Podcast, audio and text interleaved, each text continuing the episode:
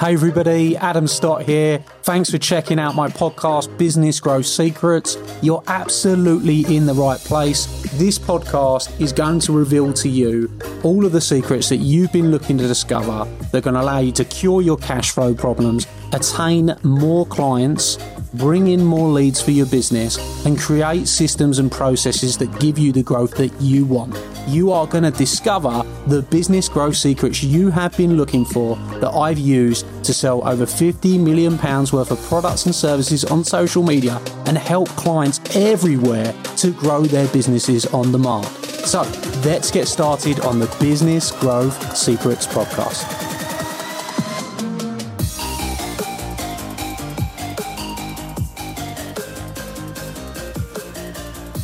I'm delighted to be with my guest today, one of my property partners, AJ Nair. AJ is going to fire off some questions at me and we shall see how, how, good they are. So challenge me, AJ. So, Adam, how do you take the leap into starting your own business? How do you take the leap? Okay, so I think preparing is the best way to take the leap. I think you need to prepare thoroughly. Yeah. I think you need to analyse the risk. I need think you need proof of concept so I always think you need to, if, like for example, if you decide that you're going to sell calculators, mm. you know, you need to make sure there's a market for the calculators, and you need to make sure you've got the calculators at the right price, so you're buying them at the right cost, and you're reselling them at the right cost, and then I will want to see that you can sell them as well. So before you go and take the, the leap and you quit your job and you go and do this, you go and do that, make sure you sell something first. Yeah. You know, that's kind of one of the things, one of the big things I say. Make sure you can sell a calculator before you get in a calculator business, or whatever it might be. Now, how do you find the right business? I think you've got to look at a number of things. What do you enjoy would be would be a massive one for me. Enjoying what you do is imperative because you're going to be doing it a lot, yeah. especially if you're going into into a business. So, what do you enjoy? What are you good at? What makes money, what's good profit margins are the kind of things I would say. And how do you find it? Well, you know, again, you prepare, you trial and error, and, and that's that obviously helps you make the leap. Uh, what's the first thing you look for when you have an existing business and you're looking to expand? The first thing I look for when I'm looking to expand my existing business if it's relating to my business, I would look at the location, same as we talked about in property. Yeah. I'll be looking for, you know, the new the new places that we're looking for around the UK. We've already identified the locations that we'd like to go into, and we're keeping an eye out in those locations. It's because we know, you know, what the population of the area is. We know how many client potential clients that buy our product. Are you talking about the calculators again. Who wants our product? Yeah. Where are they? And that's where we want to be. And also, can we manage that distance? Have we got the people? Have we got the resources to manage in that distance? Okay. So from that, how do you find the right employees? How do you find the right employees? I would say a stringent recruitment plan. I'm a big believer in not really employing sort of friends and family. I think you should really go out. I think I actually I'm a big believer in recruitment companies as well. Okay. I think recruitment companies actually can find you the right people, um, you know, and you can give them a brief. And at the end of the day, you don't pay them anything if they don't find you the right person. Yeah. So I would get recruitment companies to send you as many people as you, as you want. Something we do is something called the, you know, we have a, a recruitment plan where we prepare before we put the advert out, we speak about exactly who the right type of person we're looking for, what the result they're going to get us, what the responsibilities they're going to have, who they're going to be reporting to, what their remuneration is. Yeah. We speak about that, we get it planned, then we go to market, right? So don't just go to market and say, I think I need this guy. Get it planned out, exactly who you need, and then when the people sit in front of you, you know whether they fit the bill or not. Yeah. What advice would you give to someone who's thinking about starting their, their business? Like, some people find it quite difficult to take that leap. You know, like like we, we, touched on earlier. Yeah. What would you say is, you know, the ultimate common denominator, advice-wise, of giving, giving that someone? Someone to take the leap. Yeah. An actual advice. I would say that you should work very hard on your mentality and make sure you're ready for the trials and tribulations that will be sure to come. Yeah. And I think the reality is you're going to take some blows. There's no doubt about it. Um, if you've got, I, I, think it's very, very useful for somebody when they're starting to, a business to have somebody they know in business that they respect and they know is a good business person that they can ask questions of. You know, like we're talking about mentors here. Obviously, a coach is very important, Yeah. but whether you can afford it at the time when you start a business or not, a mentor, someone that you can bounce advice off. My dad's been a big mentor for me, and in the early days, I'd always ask his opinion. I had some other big mentors that I was able to ask their opinions, and they were often able to put me onto the right track when I was going the wrong way.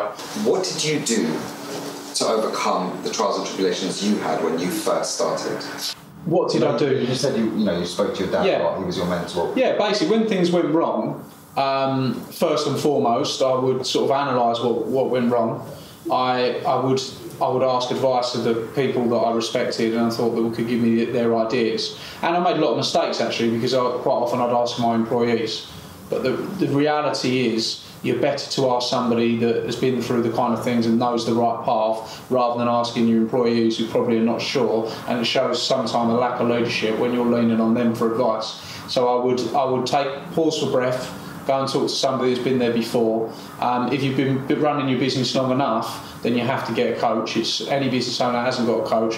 I think I feel now is personally a mistake. Yeah. I've only started doing coaching personally with, with where I've actually only just got coaches in the last couple of years. And had I had them at the beginning, I would have gone a lot faster. So I would say that's you know an important thing if your business is steady enough to sustain that. When you first start a business, what do you think is the best way to market yourself to get yourself out there? I think it depends on what sort of business you are. I I believe from building in from the bottom. To be honest, I think you should start your business small and you should grow it naturally. I, I see a lot of people that go out and raise funds and take on massive properties and take on big costs. I don't think you should do that. You know, I, I, I think people that do that, you know, it's massive risk. And there are some massive success stories out there where people took on masses and masses of, of risk um, from the get go and have succeeded. And I, you can't argue with that. Um, but the reality is, I think a business that's grown from, from the bottom upwards is, is, is good. So when you're starting from the bottom, okay, um, which is you're new to business, I think that the best way to market yourself is to first and foremost make sure that everybody knows what you're doing. Uh, make sure you've got a clear message.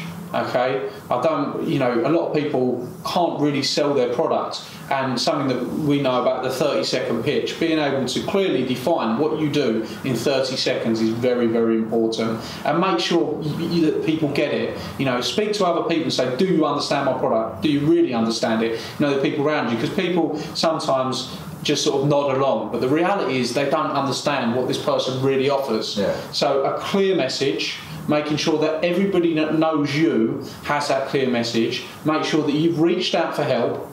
Make sure you brand yourself through social media. You know, Facebook pages and stuff are free. Yeah. Make sure you, you branded yourself through a website and make sure that you've got a clear message, I think is, is really, really important. That's kind of the way to go. I mean, you can't really spend massive amounts of money on marketing when you're starting from the bottom. Yeah. And I don't think you should have to either because essentially you should grow the business through referrals initially and repeat business. So people buying your product and then coming back to buy it again and then recommending other people to buy your product. That's how a business grows organically. When you get a bit bigger, then you can start to market the business and take it to market and really look at return on investment. So you think some of the things like uh, Facebook and Twitter, social media in general, that, that will be a good way to start? I think you uh, people underestimate how many people see the kind of content that you're, you're putting out there. Yeah. You know, and, and the amount of people that see it, you'll never you, you'll never know. But you you know, lots of people keep track of what you're doing, and even if you get no likes and no comments, and that is a bad thing. Let's not let's not deny it. If no one's engaging with what you do, it's not a good thing.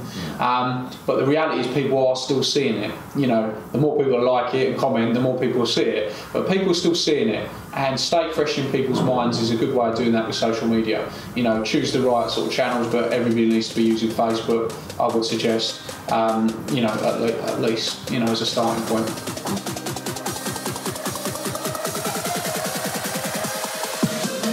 Hey everybody, Adam here, and I hope you loved today's episode. Hope you thought it was fabulous. And if you did, I'd like to ask you a small favour. Could you jump over and go and give the podcast a review?